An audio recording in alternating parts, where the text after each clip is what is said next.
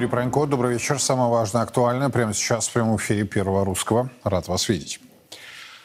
Вероятность прорыва всей российской обороны на юге составляет от 40 до 50 процентов э, до конца этого года. Об этом заявил Трент Молл, директор по анализу агентства военной разведки Пентагона. При этом он предупреждает, что ограниченные э, боеприпасы и ухудшение погоды сделает это очень трудным, пишет The Economist. Поэтому внимание США уже обращено на следующий 24 год. Цитата. «Если Украина сможет расширить фронт вокруг Работина, удержать свои позиции и продолжать э, продолжать приток боеприпасов, то у нее будут хорошие возможности для нового рывка в 2024 году, пишет издание со ссылкой на аналитика. При этом признается, что американские и украинские официальные лица не смогли оценить глубину обороны России, то насколько трудно Украине будет пробить ее бронетехникой. Журнал также приводит мнение неназванного представителя администрации президента Байдена, который считает, что Украине осталось около 6-7 недель на контрнаступление. В руководстве США при этом есть разногласия, какого прогресса можно достичь за это время и возможно ли его достичь вообще. ВСУ, бросившие в бой большую часть своих резервов еще до прорыва второй линии и понеся тяжелые потери при попытке попытки прорваться через нее, вряд ли сможет далеко зайти. Еще одна цитата. Если вы посмотрите на поле боя через пять лет, оно может выглядеть во многом схожим, говорит высокопоставленный представитель американской разведки, подчеркивая, что качество как российских, так и украинских сил со временем снижается. Анализируем происходящее, анализируем э, ситуацию, моделируем ее дальнейшее развитие. Борис Рожен ко мне присоединяется. Борис, рад видеть. Здравствуйте. А, добрый вечер. Давайте вот начнем с этих контрольных цифр, которые сегодня, кстати, озвучивают и российские военкоры. Дескать, ВСУ осталось ну, порядка 5-6 недель, и все на этом закончится. Согласны ли вы с этим тезисом? И не слишком ли сладко получается с нашей точки зрения, что они почти выдохлись, да, а нам надо просто удержаться? Взгляд профессионала. Э, ну, с точки зрения временных оценок, тут они все, собственно, делают достаточно банальный вывод, что с наступлением распутицы, которая начнется в зависимости от начала интенсивных дождей либо в конце сентября, либо в середине октября. Отсюда вот мы видим такие сроки, там 4, 3, 5, 6 недель. То есть, ну, подразумевается, что в октябре уже сильно распутится, наступать вне шоссейных дорог будет уже достаточно проблематично, учитывая, что они заминированные, и мы видим, к чему приводят попытки двигаться колоннами, ну, на примере использования западной бронетехники, когда они пробивают дороги в минных полях, ну и, собственно, потом их в этих коридорах начинают накрывать. А сейчас в условиях, когда всю землю там развезет, то для большей части бронетехники э, и особенно колесной техники передвигаться станет достаточно проблематично. Именно поэтому и прошлой осенью и прошлой, ну и вот этой текущей весной каких-то интенсивных там боев не было, просто потому что Э, ну, скажем так, местность и погода не благоприятствуют ведению наступательных операций. То есть, конечно же, ничего не мешает, ну, если стоят политические задачи, бросать силы даже в, таком, в такой ситуации на штурм, то есть в грязюке, там, э, с нарушенными линиями снабжения, которым невозможно что-то доставлять Естественно, можно и так наступать, но эффективность такого наступления, естественно, будет не очень высокая. Именно отсюда и появляются подобные временные отсечки. То есть, ну, если говорить о том, а, насколько все эффективно у них идет, то можно отметить, что сейчас они активно, даже сказать, сверхинтенсивно расходуют те резервы, которые предназначались для развития успеха после прорыва нашей обороны. То есть они должны были прорвать линию фронта еще в июне-июле, как они думали, и потом в этот прорыв вводить вот эти части, в том числе 82-ю бригаду и другие, которые там у них есть, а, для того, чтобы закреплять успех, продвигаться хотя бы к Токмаку там, и, ну, и на другие населенные пункты. А по факту, поскольку линию обороны они прорвать не смогли, сейчас они интенсивно расходуют вот эти силы развития гарантия успеха. То есть, понятное дело, что Борис, ну подождите, если почитать э, западную прессу, да, послушать э, украинских спикеров, киевских спикеров, то они прорвали уже все. Они прорвали... Ну, ну, смотрите, если говорить о прорывах, ну вот смотрите конкретно по пунктам. Вот Пятихатки, что на бои за Пятихатки идут с начала июня, наступление 4 июня. Это с первых чисел июня идут бои. Пятихатки стоят сейчас в серой зоне, противник их так и полностью не смог занять, тем более куда-то продвинулся через Пятихатки. Здесь тупик. Ситуация в районе Работина. Работина на сегодня полностью противник так и не взял, он контролирует север, и часть центра поселка наши сидят на юге. Прорваться через Работино на юг противник так и не смог. Высоты, которые находятся за Работино и которые идут до Вербового, также противником не заняты. Вербовое противником не занято. На этом направлении, собственно, противник так ничего серьезного и не занял. Да, он продвинулся, то есть абсолютно вклинился между Вербовым и Работино, уперся в холмы, через которые он не может перевалить. Сейчас вот он пытается накатывать мясными штурмами на Вербовое, пытаясь там расширить фронт наступления. То есть, но опять же, это он может продолжать и месяц в ближайший пройдет в таких атаках. Может он сможет там ценой там неимоверных усилий закрепиться в Работино и даже, допустим, даже заберет Вербовое. Но и Вербовое, и Работино это часть полосы обеспечения. Первая линия обороны основной, там, где находятся в том числе пресловутые э, надолбы, или как зубы дракона, так называемая линия Суровикина, они к ней, собственно, фактически даже не подошли. То есть там был у них один прорыв, когда они там а, прорвались, бронетехника в тыл к нам зашла, но а, поскольку их пехота не поддержала, технику потом там начали уничтожать. А да, там вот у них одна БМПшка доехала до этих зубов, это была первая линия, это был самый дальний, куда она смогла доехать. Ну и то, это, конечно же, никаком серьезном продвижении там не было. То есть, а сейчас бои будут в ближайшие недели продолжаться, как раньше, у Работина, у Вербового и за высоты между Работино и Вербовым. На Временском выступе смотрим. Там, э, как и месяц назад, бои продолжаются идти в районе Урожайного и Старомайорского. То есть, да, они заползли в Урожайное и часть Старомайорского. Смогли ли они продвинуться потом, опираясь на эти поселки дальше южнее, где находятся холмы, там и в направлении Старомлыновки, которые они хотели захватить еще и нет, не смогли. Атаки, идущие вот прямо сейчас, атаки на Новодонецкое и Новомайорское, это опять же попытка выйти из этого тупика, который там обрисовал, нарисовался и попытаться прорваться между Временским выступом и Угледаром. То есть, опять же, эти планы были ожидаемы, они вот сейчас ломятся, опять же, идут мясные штурмы, и они за счет, особенно концентрации артиллерии, пытаются перемалывать нам оборону и пытаться вгрызаться. Но, опять же, это все медленное продавливание, продвижение. То есть, никаких прорывов тут и близко нет. О каких линиях обороны они, конечно же, там говорят. Ну вот The, The Economist пишет о том, что э, агентство военной разведки Пентагона все, ставку теперь делает на 24 год.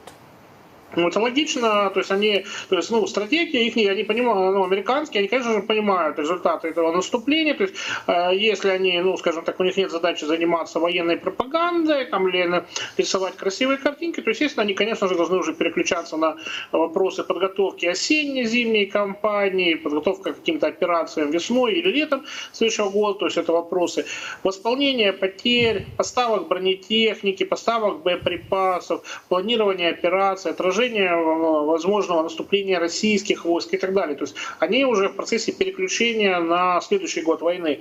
А, естественно, политики, которые, а, скажем так, завязаны на результаты этого наступления, как на Украине, так и в США, они же не могут сказать, ой, извините, мы потратили почти там 200 миллиардов долларов, и вот мы добились, ну-ка, вы же не можете предъявить 200 миллиардов, 200 миллиардов долларов, предъявить урожайное, там какой-нибудь равнополь или что-то типа такого. Ну, не, ну, даже засмеют. Это нельзя предъявить общественности общественности, потому что спросят, а куда ушли такие деньги, такие ресурсы. Я, я уж не говорю про огромные потери, ну, то есть официальные, вот 66 тысяч человек только на южном направлении было потеряно противником. То есть, конечно же, результат полностью не соответствует затратам. Естественно, они будут пытаться учесть э, вот эти ошибки, которые были именно допущены, которые были использованы нашим командованием. Наше командование, безусловно, грамотно провело запорожскую стратегическую оборонительную операцию. То есть в этом плане как бы наш генштаб генштаб противника, ну и натовских советников в этом вопросе переиграл. И поэтому мы сейчас видим заявление, что мол, мы недооценили русские минные поля, мы недооценили упорство и самоотверженность русских солдат, мы недооценили там кто-то смешные это кустарники, мы там еще что-то мы недооценили. То есть, но опять же, это признание их собственных ошибок. То есть наш генштаб это все, ну, скажем так, учитывал эти вопросы гораздо лучше, чем командование противника. Поэтому мы сейчас, скажем, достаточно оптимистично смотрим на развитие э, ситуации, хотя там сохраняются различные оперативно-тактические кризисы, связанные вот с попытками противника где-то прорваться. Но опять же, в целом, если говорить стратегически, то ситуация на Запорожском контролируется нашими войсками. А противник пытается это переломить, закидывая наши позиции под этим пушечным мясом, которое они сейчас бросают в больших количествах, в расчете, что вот где-то, где-то вот э, все дрогнет, и там вот все это окупится. Потому что если бы они где-то смогли прорваться, это какой-то прорыв бы, это, конечно, можно сказать, вот мы столько потратили, и вот мы где-то что-то добились, это все окупает. Ну как, победа, ну, победа спишет, спишет все, все там издержки. Но этого же нет, им нечего предъявить. Э, поэтому они, собственно, и будут стараться упорствовать. Борис, а правильно я понимаю, что у э, соседей э, остается мобилизационный ресурс, если я правильно вас услышал, да? То есть они его э, восполняют, вот небезызвестный приказ Минобороны, ушедшего теперь в отставку Резникова по поводу там э, ВИЧ-инфицированных, э, переболевших туберкулезом, ну и далее, да, там с нервными расстройствами и так Вообще, на самом деле, это страшная трагедия. А, э, правильно ли я услышал, или вы меня тогда поправьте, есть ли мобилизационный ресурс, уж простите за цинизм? А, ну, безусловно, есть. У них э, сейчас где-то несколько тысяч человек в день они набирают вот такими методами, которые все видят на видео. А по планам у них набрать э, где-то в ближайшие полгода еще до 500 тысяч, но в реальности, то есть они будут, скорее всего, ставить задачу где-то 200-250 тысяч на ближайшие 3-4 месяца, и потом еще где-то 200-250 тысяч э, где-то до весны. То есть, ну, где-то за полгода попытаются вот наскрести еще 500 тысяч. Ну, ресурс добровольцев там исчерпан, поэтому мы уже пошли в ход инвалиды, пошли в ход студенты, пошли в ход женщины, которых вот ставят сейчас на воинский учет и запрещают выезжать из страны. То есть, ну, важно понимать, что когда некоторые считают, что заявление, то есть война до последнего украинца, это какая-то фигура речи, это там пропаганда, да нет. Вот вы можете посмотреть, как ведется, то есть выгребают вообще всех, кого можно до кого дотянуть, до кого дотянуться, до кто не может сбежать, кто не может откупиться. То есть фактически э, люди оказались в заложниках у собственного вот этого нацистского режима, то есть, и их бросают в первую очередь. То есть костяк-то некоторых своих бригад они берегут, то есть они ну, быстренько uh-huh. обучают какой-то и бросают на штурм, то есть там, а, чтобы российская армия потратила боеприпасы, чтобы можно было по выявленным позициям пострелять артиллерией, то есть, ну, вот так они наступают. То есть, естественно, рано или поздно это закончится, ну, это, в принципе, сейчас уже демографическая катастрофа для Украины, то есть, там, вот сейчас уже там цифры там 300-400 тысяч называют безвозвратных потерь уже, вот, э, ну, ну, реальное число, я думаю, мы после войны узнаем. То есть, ну, очевидно, что в таком духе они намереваются воевать и дальше. То есть, в какой-то момент это станет, станет серьезный вопрос о восполнении этих вооружений, ну, этих действующих бригад, потому что никакими наемниками и даже регулярными НАТО, которые прячутся под видом наемников, конечно же, это не компенсировать. Нужно регулярное восполнение живой силы. А если этого нет, то, соответственно, начинаются очень серьезные проблемы на фронте. Поэтому счет нас, за счет гораздо большего демографического потенциала, у нас, конечно, ну, при э, ну, борьбе в долгу, конечно, у нас есть очень серьезные преимущества, тем более мы как бы вторую волну мобилизации мы не проводили, у нас пока все, закон... Э, все идет по поводу, ну, через контракт, через ЧВК, там и другие структуры, где продолжается набор людей, то есть вот сколько там, 200 с лишним тысяч человек еще просто добровольно призывали, помимо там контрактов и прочего. Вот, то есть как бы у нас пока это восполняется, мы видим фронт, мы ну, в целом как бы держим, да, там есть проблемы, в разных участках, но в целом как бы противник надеялся, что у него получится повторить ситуацию с Балаклеей прошлогоднюю, ну как бы видим, у него это не получается, собственно, э, это ну, в том числе сыграло против него, потому что они думали, что там это, там это все было из-за того, что у них там так спланировано было, а там просто, ну, грубо говоря, людей банально на фронте не хватало на том участке. То есть, а сейчас, когда численность группировки ВС возросла, РФ, а Украина вследствие потерь не смогла существенно нарастить численность э, своих войск. Кстати, это возникают существенные проблемы. Поэтому, конечно же, они будут всеми силами стремиться увеличить набор в армию, любого, ну, ну, в принципе, любых людей, кому, кому может дать автоматы, отправить на убой. А Зеленский, вот э, он э, отдает, да, себе отчет его окружения, что они делают? Но... Конечно, дают. Но тут же вопрос такой, что после всего, что они натворили, они же не могут отдать власть. Это ж, люди ж, по сути, люди, это же просто ну, это классические военные преступники, которые ну, организовали, собственно, геноцид собственного населения, ну, установив нацистский, откровенно нацистский террористический режим. То есть, конечно же, не понимаю, что если бы... А, вот мы же не смогли сказать, вот мы все мы сделали, мы уходим, мы просто будем жить на Украине. Ну, их же, ну, при любой более-менее адекватной власти, их же сразу притянут к ответственности. То есть их будущее тут награбить как можно больше, а потом слинять на Запад. Тем более активы у них э, в Лондоне или там в Абу-Даби или ну, в Дубае у них есть и квартиры, и деньги. И плюс мы знаем про панамские офшоры шайки Зеленского. То есть, опять же, это американцы даже подтверждали. То есть, э, в принципе, у них-то, ну, это, ну, их судьба, это судьба, скажем так, руководителей Южного Вьетнама, которые небезызвестны, это руководители э, марионеточного правительства Афганистана, которые цеплялись за эти шасси уходящих самолетов. То есть а у них не, они не связывают себя с Украиной, то есть они зарабатывают деньги и обслуживают интересы своих хозяев, которые их поставили. Тот же вот новый министр обороны Умеров, это чисто американская креатура. То есть э, в этом плане, если у них что-то не складывается, они просто уезжают за границу, как уехал в свое время и перестеноведывается за границей, за границей тот же Яценюк, если помните, который стены строил. То есть награбил полтора полтора миллиарда долларов на Украине и уехал. Сейчас появляется в качестве эксперта по развитию экономики. Ну, а с той стороны говорят, а мы зато боремся с олигархами, и вообще мы демократия. Вот Коломойского сейчас посадим, а может не посадим, я не знаю, там цифры ему выкатили весьма серьезные по Приватбанку. Вообще, конечно, такая... Ну, а вы видели, вы видели, допустим, проблемы какие-то у Пинчука, у, Ахметова. То есть у них все в порядке. То есть то, что периодически на Украине после этих Майданов одни олигархи обдирают других олигархов, ну, собственно, в окружении Зеленского, собственно, люди, которые пришли во власть при поддержке американцев или британцев, они же сами стали олигархами. Там люди, которые ведут различный бизнес. И произошло классическое сращивание бизнеса и э, государства. При этом они не а, скажем так, обременены какими-то моральными, э, там, скажем так, принципами, которые бы мешали им использовать криминальные методы ведения бизнеса, то есть отжимы, рейдерские захваты, то есть, ну или просто банально... Уголовка. Ну, на Западе там сейчас, э, вы сами знаете, шок был от публикации в э, Newsweek, где, собственно, откровенные Наливайченко, по-моему, его фамилия бывшего главы СБУ, да, он там такое наговорил, что даже западные медиа в, ступор, э, в ступоре оказались. Ну и, конечно, он после сказал, что журналисты передергнули, э, неправильно все поняли и так далее. А, про американцев э, хочу с другого ракурса, Борис, с вами рассмотреть ситуацию. Администрация президента США планирует отправить Украине дополнительную партию кассетных боеприпасов в ближайшее время. Об этом пишет Нью-Йорк Таймс со ссылкой на свои источники.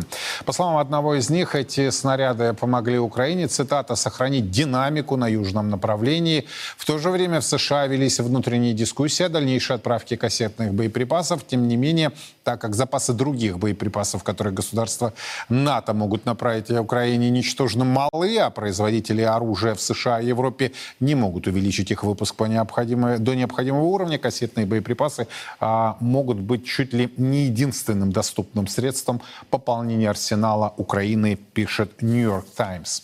Глава Госдепартамента США, в свою очередь, Антони Блинкен, который накануне а, прибыл в Киев с визитом, кстати, сегодня там находится, сообщил, что Соединенные Штаты выделят Украине новый пакет помощи на 1 миллиард долларов, из которых 665 миллионов пойдут на военные цели. Ранее о поставках Украине снарядов с объединенным ураном объявил Пентагон. Борис, вот по этим заявлениям, по этим решениям, что скажете?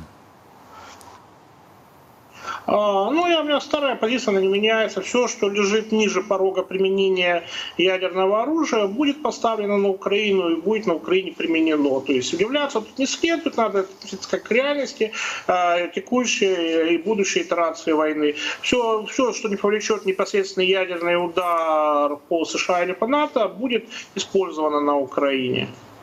Ну, то есть, а, а хорошо, что они хотят получить в сухом остатке? Ну, потому что а, а, поражение России – это бред. Они хотят, они, они хотят победить Россию, так или вызвать внутреннюю деструкцию в стране, э, затягивание боевых действий, максимизация экономических, демографических потерь России, чтобы это вызвало некие внутренние там брожения в стране смену власти в стране, чтобы это привело к какому-нибудь коллапсу в стиле 17 или 91 года. Вот их план. И поэтому, если этот план э, сейчас не работает, они будут его затягивать всеми силами, вкладывая сюда как можно больше сил и средств. Э, ну, часть часть своих, часть напрягая своих европейских сателлитов.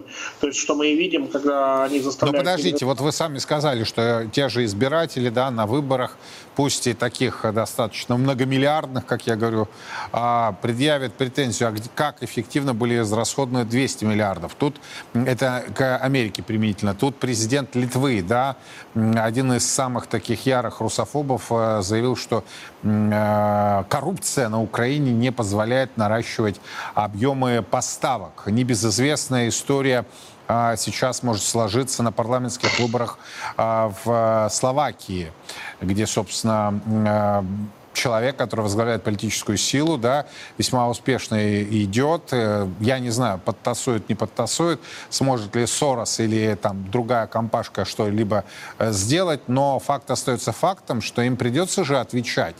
И, соответственно, где в этой системе координат? Ну, хорошо, вы выматываете Россию, да, вы провоцируете Россию на внутренний бунт, на ее развал, потому что внешне ее сложно победить, ее практически невозможно. А вот из, изнутри русские сами могут взорвать себя, да, но при этом у меня возникает вопрос, где в этой системе координат Украина, украинцы, где в этой системе координат Европа и, собственно, что в сухом остатке должно быть вот при тех заявлениях и решениях, которые мы с вами видим и слышим.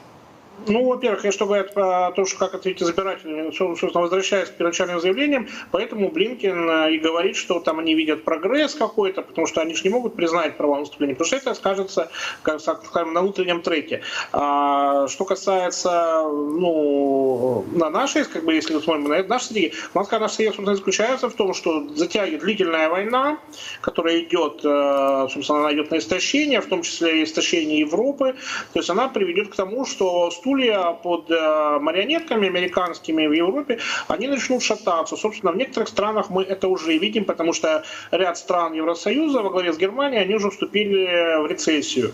Это, безусловно, будет влиять на политическую стабильность в Европе, на падение рейтингов э, политиков, которые проводят, э, ну, следуют фарватере Вашингтонского курса и усиливают позиции различных евроскептиков, фрондеров. Ну, вот мы видим сейчас там рост популярности альтернативы для Германии в ФРГ.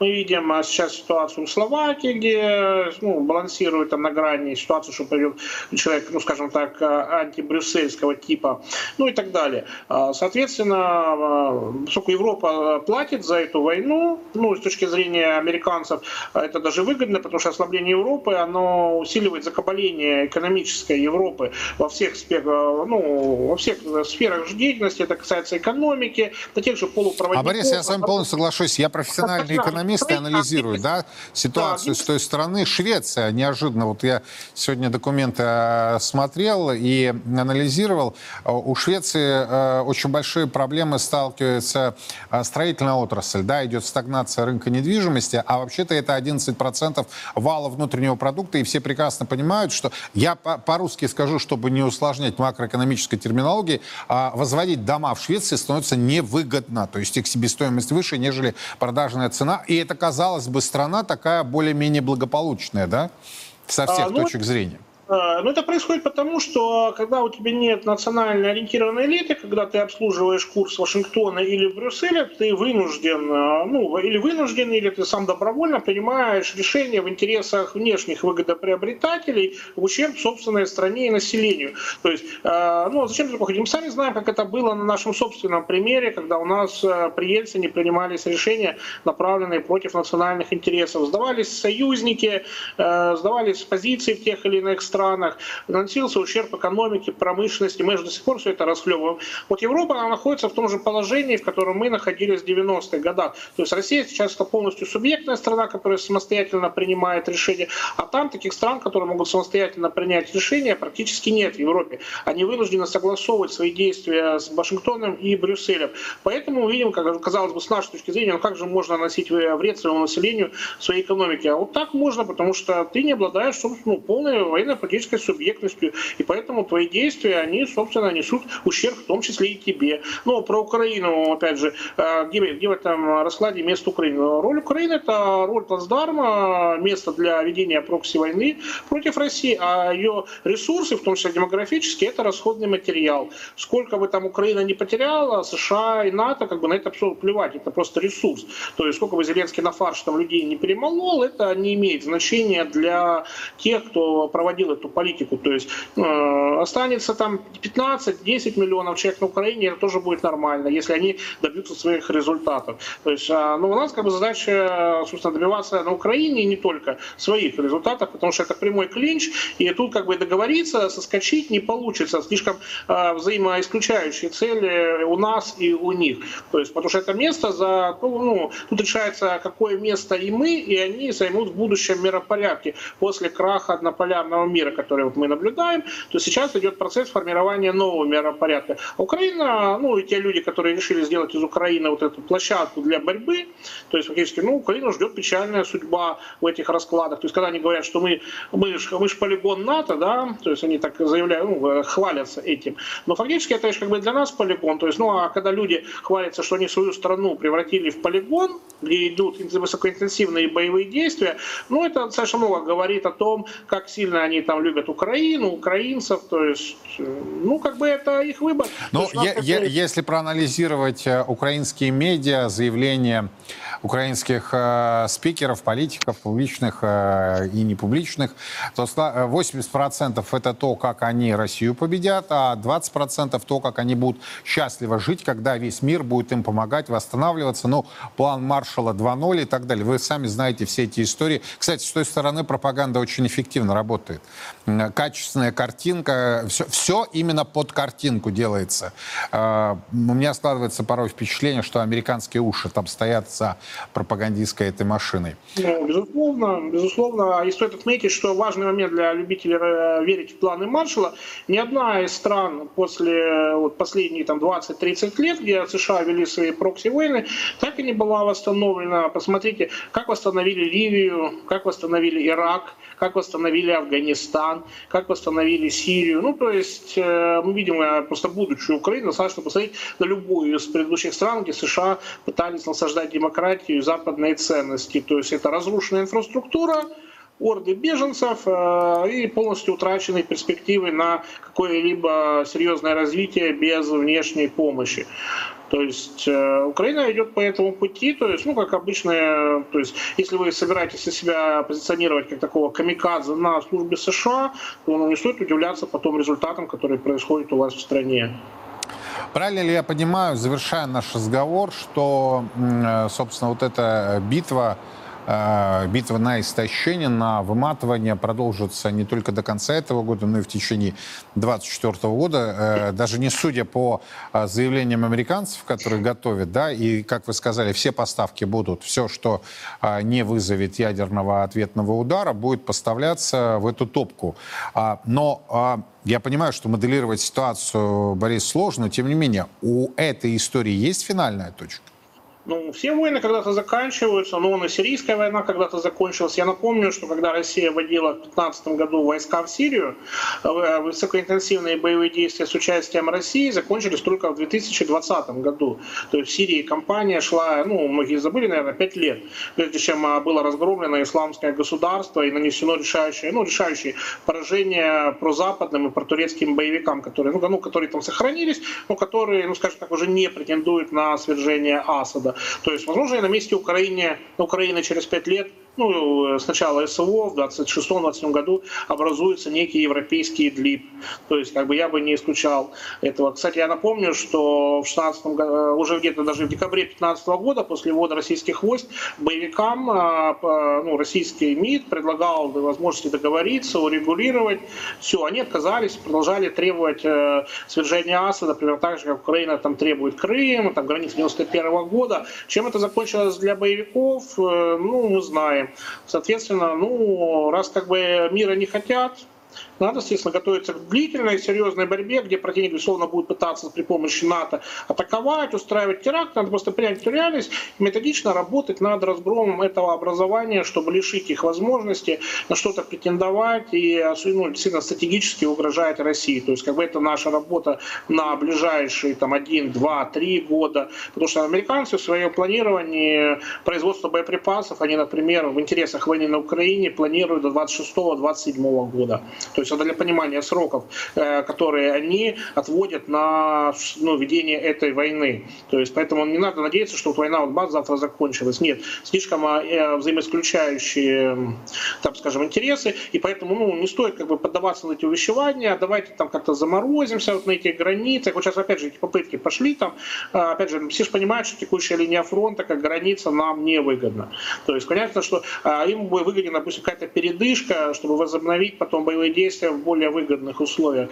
Поэтому... Но та-то сторона как раз говорит, то, что это России выгодно, заморозка, да? А они бескомпромиссно и основываются... Ну, вы, вы же слышите это, да? Социологические исследования, там, решения, указы, законы, которые приняты о запрете любых переговоров с Россией. И ну, общество украинское настроено. Причем, вы знаете, Борис, самые такие воинственные это те, кто находится в Европе, кто сбежал. А э, Олег Царев мне как-то в эфире сказал, а самые пацифистские мнения, да, а, в окопах, на самом деле, с той стороны. Ну, важно понять, что решение указа, которое о запрете переговоров, можно отменить по одному телефонному звонку из Вашингтона, как это, как все время увольняли прокурора Шокина, точно так же можно отменить любой э, указ Верховной Рады. Это вообще не является проблемой. Тут проблема не позиция Украины. То есть с Украиной не о чем разговаривать. Украину имеет смысл обсуждать только с США, потому что именно США там банкуют, то есть они, по сути, организуют управление процессами, то есть это как бы враг, который стоит за спиной вот этих нацистских формирований, против которых нас бросили. То есть, как и в Сирии, когда за спиной ИГИЛ и прочих э, террористических группировок стоял, стояли все те же США. Просто у нас как бы сменился вот этот видимый враг, но главный наш враг, он как бы никуда не делся, и методы поэтому схожие, то есть отношение к местному населению схожее, как им плевать было на сирийцев, точно так же им плевать на украинцев. Им было плевать использовать э, откровенных исламистов в Сирии, им также плевать, что они используют нацистов на Украине. То есть для них это просто расход расходный материал.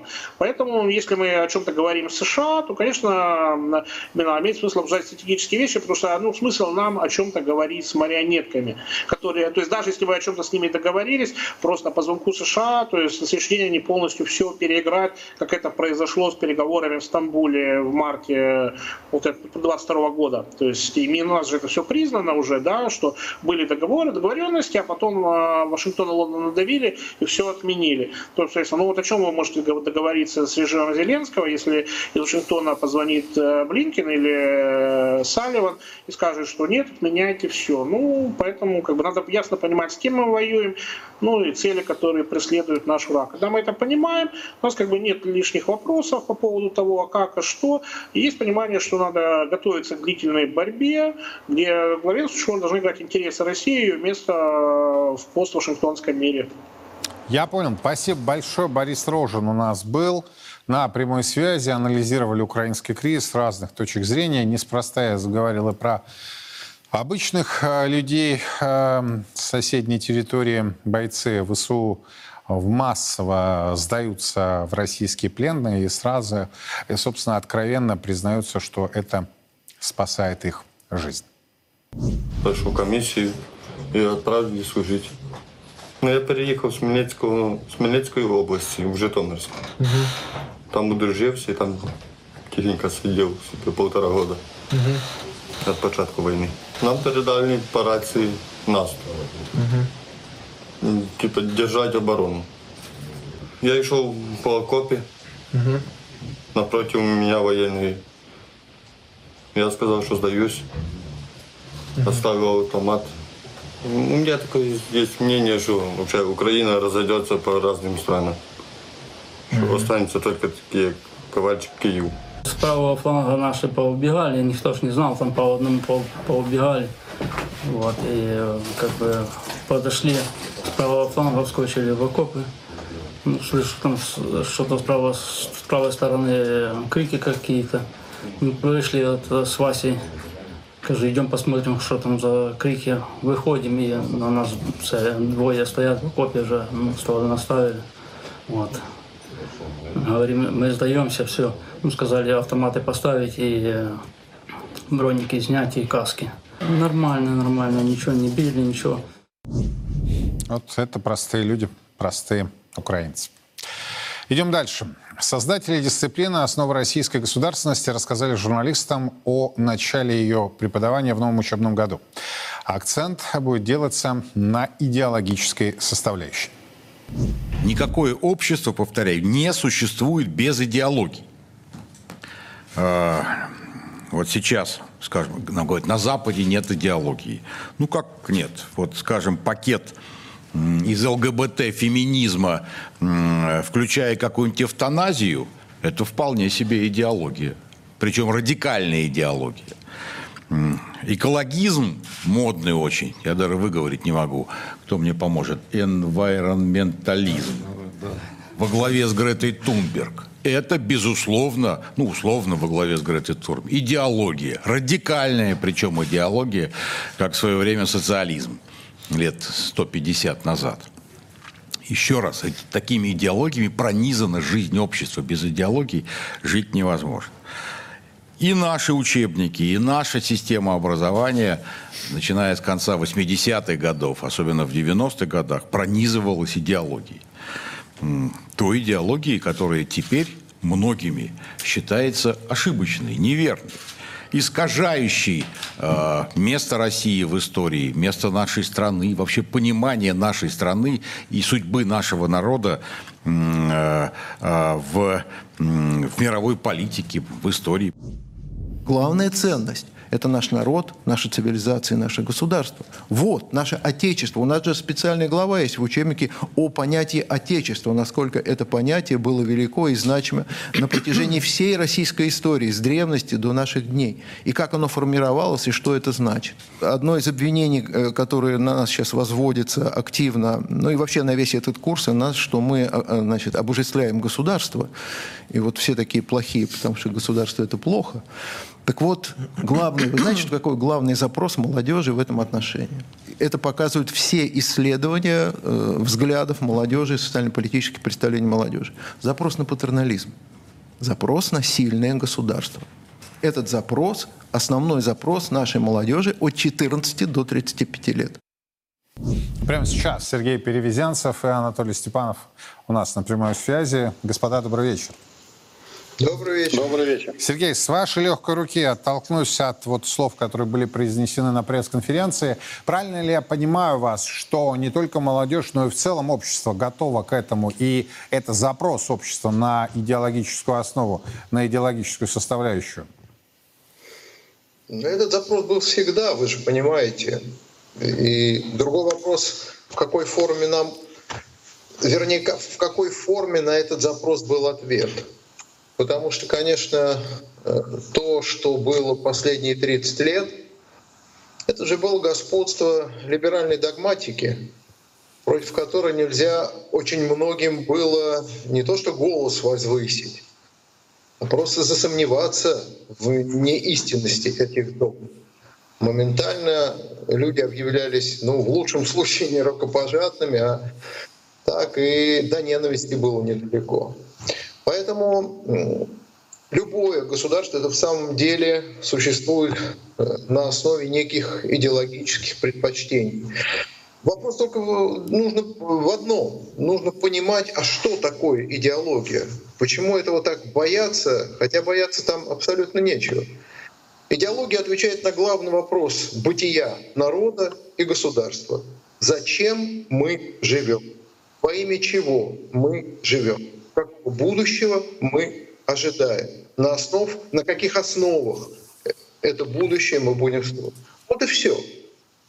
И когда э, в 93 году из нашей Конституции выкинули это понятие, более того, внесли предложение о том, что якобы идеологии никакой не должно быть, ну, сейчас это уже откровенно признается, что это было сделано по указанию так называемых западных партнеров, и откровенно признается, что ни в одной конституции мира, ни в одном документе государственном такого уровня, основополагающего, э, ни в одном государстве мира такого положения нет, потому что это просто и быть не может. Мы вот 30 лет, как вы без меня это прекрасно знаете и знает прекрасно наш зритель, мы э, существуем не пойми во имя чего. Живем, не понимая, что нас ждет в будущем. Помните, еще в советское время на одном из э, съездов э, народных депутатов, которые тогда заменили собой съезды партии, Юрий Васильевич Бондарев, наш знаменитый писатель, фронтовик, он тогда э, фактически в лицо Михаилу Сергеевичу Горбачеву сказал, вы подняли самолет и не знаете, где его посадить. Вот мы с тех пор так летим. Непонятно, с какими результатами, непонятно, где мы можем сесть. Ну а если лаконично сформулировать вот эту основу идеологическую, это вот то, что вы сказали, главная ценность народ, цивилизация государства? Ну, это все э, не столь однозначно, естественно, поэтому э, то, что говорится на пресс-конференциях, это некий такой, сами понимаете, некий сгусток в двух словах передать ну, в частности, содержание э, того учебника, где я был э, ответственным редактором э, всего нашего коллектива, учебник, который писал весь большой коллектив из шести человек, он 550 страниц составляет. Но ну, вот как передать эти 550 страниц в двух словах? А самое важное тут еще вот что. Курс, о котором мы говорим, ведь он не просто идеологичен. Курс, о котором мы говорим, основа российской государственности, мы его сделали настоящей наукой, которая противостоит вот тем самым либеральным догмам. Только эта наука опирается на российские традиционные ценности. И, собственно, весь курс посвящен объяснению тому, того, что есть российские традиционные ценности, на основе чего они появились, какую роль они сыграли в жизни нашего общества, нашей цивилизации.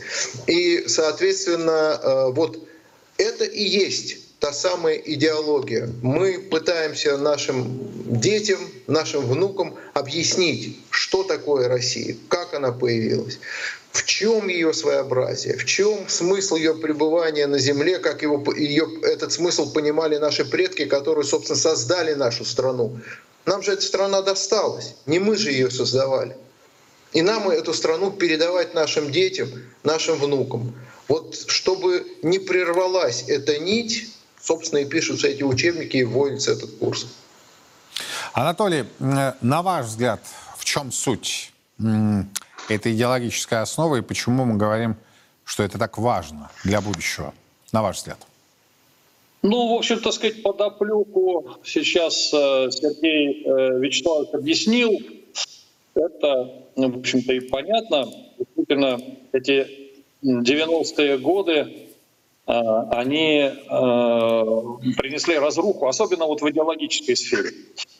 Вот. Но тут, э, когда мы говорим об идеологии, э, я думаю, что главное нужно понять э, место, в котором находится сейчас Россия.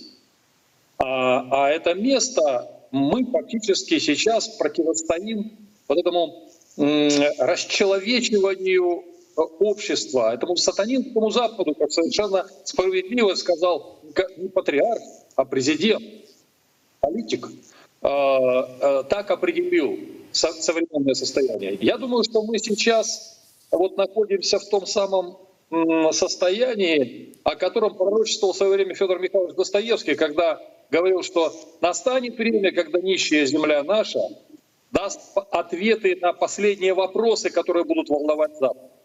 А эти, а эти ответы, оказывается, очень простые. Это э, необходимость сохранения духовности, это необходимость крепкого, сильного государства. Нельзя передавать государственные функции банкам, нельзя передавать государственные функции частным корпорациям. о чем нас пытаются, к чему нас пытаются подвигнуть и убедить идеологи глобализма. И пытались и в нашей стране.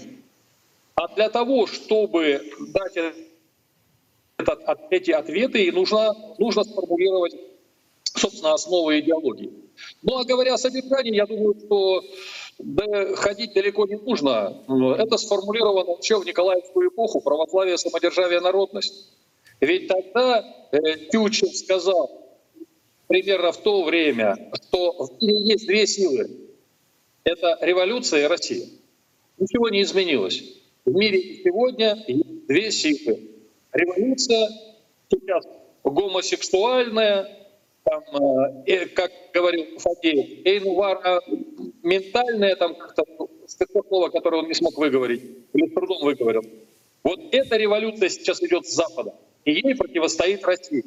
Для того, чтобы мы могли понимать, почему мы противостоим этой силе, и нужна идеология, и нужен вот этот курс, я думаю, своевременно э, он сейчас вводится. Конечно, главный вопрос, как он будет преподаваться. Мы все люди примерно одного поколения и помним, как это делалось в советское время с фигой в кармане. Вот главное сейчас не допустить, главный вопрос кадров. Чтобы не допустить, чтобы это преподавание велось вот с этой фигой в кармане. Вот мне кажется, это согласен, главное сегодня. Согласен полностью. Это принципиальнейший вопрос. Спасибо большое, Сергей Перевезенцев, Анатолий Степанов. У нас просто ограниченное время. Знаете, э, идеология, безусловно, должна быть у государства вот эти все разговоры о том, что государство без идеологическое образование и ни в коем случае ничего не должно быть э, в качестве доминанта, это, это глупость. Я здесь соглашусь. Более того, э, из тысячелетней истории э, можно вычленить кристаллы, произвести такую кристаллизацию российской государственности. Однако, я не наблюдаю. Вот создан сейчас курс, да, его презентовали. Основа российской государственности. Отлично. Скажите мне, пожалуйста, вот за последнее время отечественный э, кинематограф выдал на гора нечто такое, что всколыхнуло всю страну. Очереди выстроились в кассы, в кинотеатры, чтобы пойти на это. Большой вопрос. С точки зрения развития культуры и искусства, крупными такими кирпичами, уж простите за подобное определение. Что было за последнее время? Ничего. Да, есть э, определенные всполохи, частные успехи, но, согласитесь, все до сих пор основано на советском прошлом.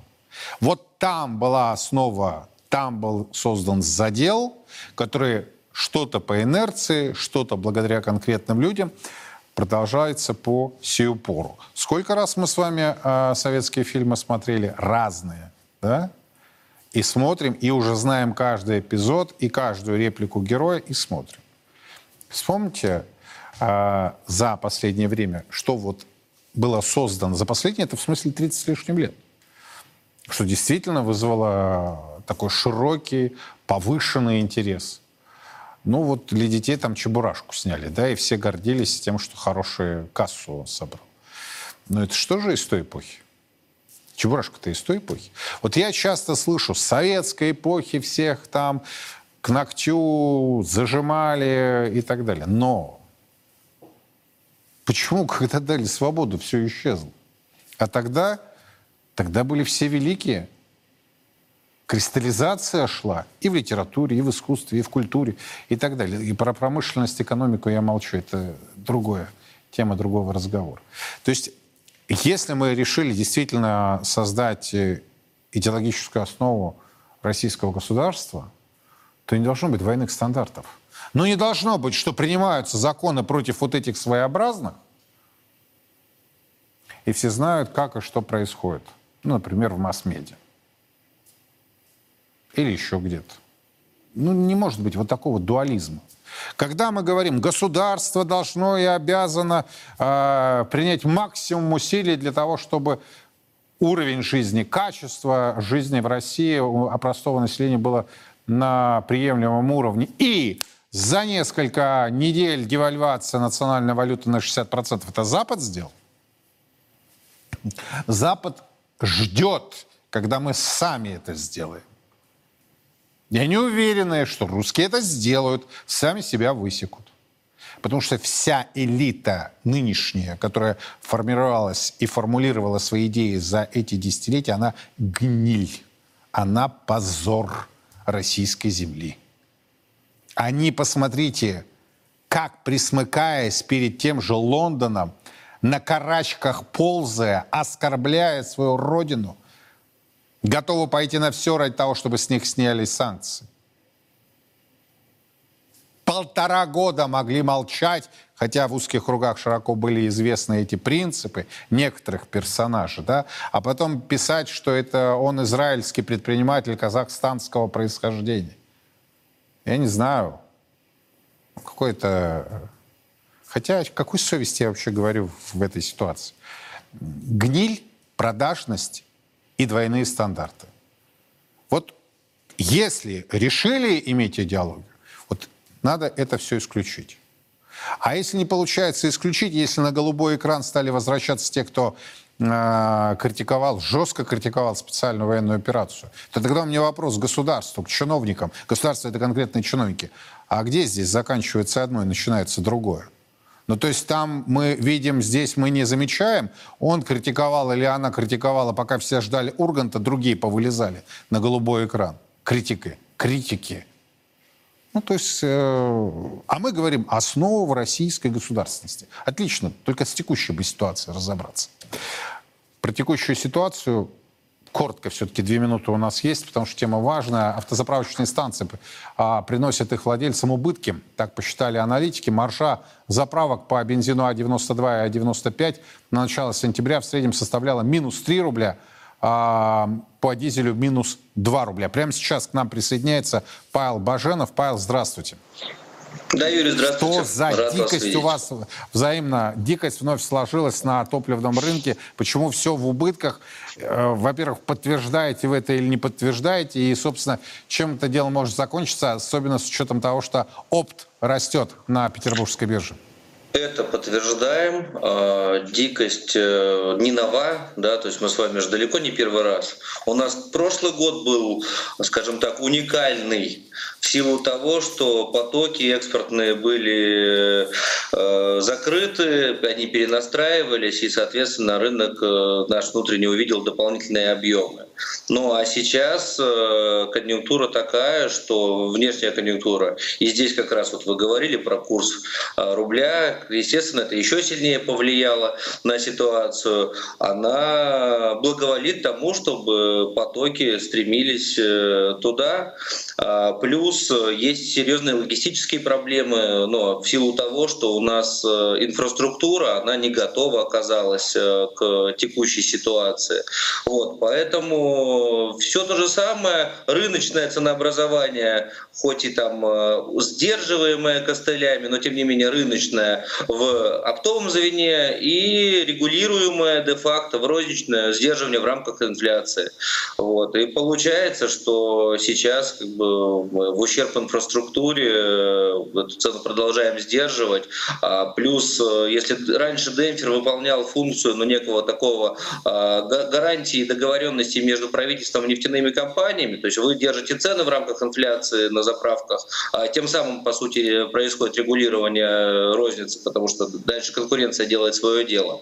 А, потому что большинство, в большинстве регионов страны вертикально интегрированные компании имеют доминирующие сети. Ну а, соответственно, за это получаете компенсационные вычеты э, в виде демпфера. Ну а сейчас как бы демпфер в половину срезали, вот... Э, ну то есть дальше рост Рост, рост, рост.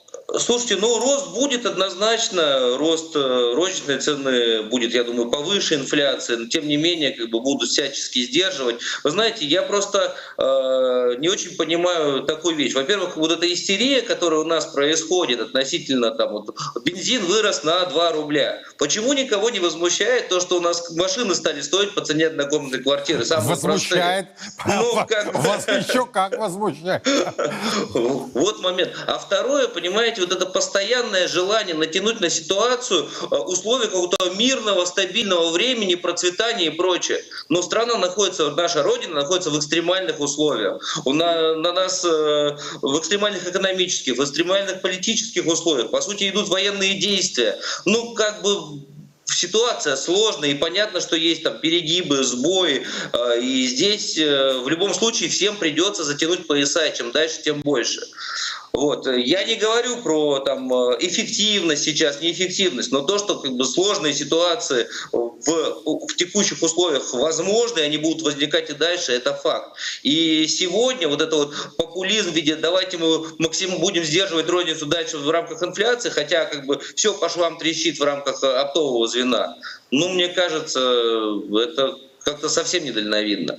Вот здесь нужен компромисс. Вот единственное решение, которое позволит как-то э, урегулировать ситуацию. Компромисс между э, жителями нашей страны, да, то есть ну, рубль плюс бензин, такой, к сожалению, такой бывает. А дефи, бюджет дефицитный, он тоже должен собираться. Я не говорю про эффективность использования бюджетных средств, но тем не менее Это бюджет, отдельного разговора, да. бюджет нужен, да, и, и как бы бюджет нужно наполнять. Нефтяная отрасль, ну давайте это как бы у нас принято миф вот этих жирных китах. Но давайте посмотрим, сколько рабочих мест нефтегаз создает, а какую долю в бюджетные поступления, сколько пенсий платят э, нефтегаз доходу. И если мы говорим про розничные цены на топливо, ну, очевидно, что главный бенефициар цены на топливо – это, опять же, бюджет Российской Федерации.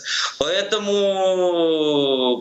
Здесь э, нет хорошего решения, не все не очень. Но, тем не менее, только в компромиссах, э, когда все дружно э, как-то затянут пояса, ну, возможно, как-то из этой ситуации выйти. Спасибо большое, Павел Баженов. И его комментарии не только о ситуации на топливном рынке. Собственно, тему затягивания поясов продолжим буквально через несколько минут уже в другой моей авторской программе «Сухой остаток». Мы продолжаем следить за развитием ситуации здесь, в России, за ее пределами. Подробности последует. Меня зовут Юрий Пронько. До завтра. Во все времена и во всех войнах русские люди молились о победах наших бойцов их небесному покровителю, Георгию Победоносцу. В ста городах 89 регионов России пройдет всероссийский молебен святому великомученику Георгию Победоносцу. Каждый сможет поклониться его мощам и попросить святого о помощи. Нет сомнений, молитвами Георгия Победоносца Господь защитит наших воинов и дарует нам новую, великую победу. Андрей Пинчук, первый министр госбезопасности Донецкой Народной Республики, герой ДНР, полковник запаса, доктор политических наук – Честно о спецоперации. Говорим, о чем другие молчат. Сила в правде. И только так победим.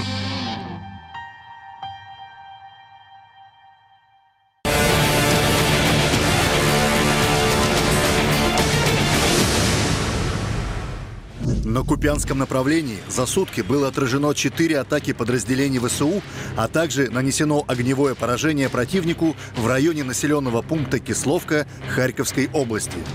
Потери противника составили до 55 украинских военнослужащих и до 6 единиц бронетехники. На Краснолиманском направлении ударами армейской авиации во взаимодействии с артиллерией отражена атака штурмовых групп бригады ВСУ в районе населенного пункта Червоная Деброва Луганской Народной Республики. Потери противника составили до 60 украинских военнослужащих и до 5 единиц бронетехники.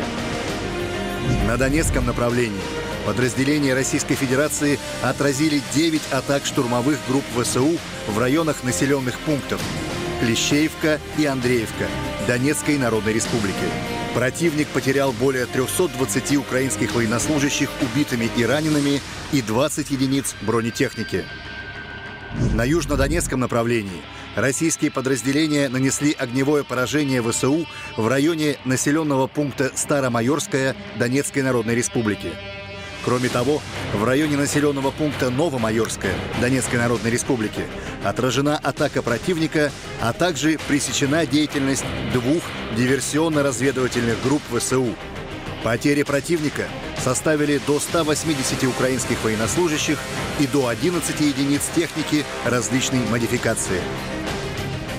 На запорожском направлении в течение прошедших суток подразделениями российской группировки войск отражено 14 атак ВСУ в районе населенных пунктов Вербовая и Работина Запорожской области. В результате было уничтожено до 110 украинских военнослужащих и до 18 единиц техники противника. На Херсонском направлении в результате огневого поражения ВСУ уничтожено до 25 украинских военнослужащих и 4 единицы бронетехники.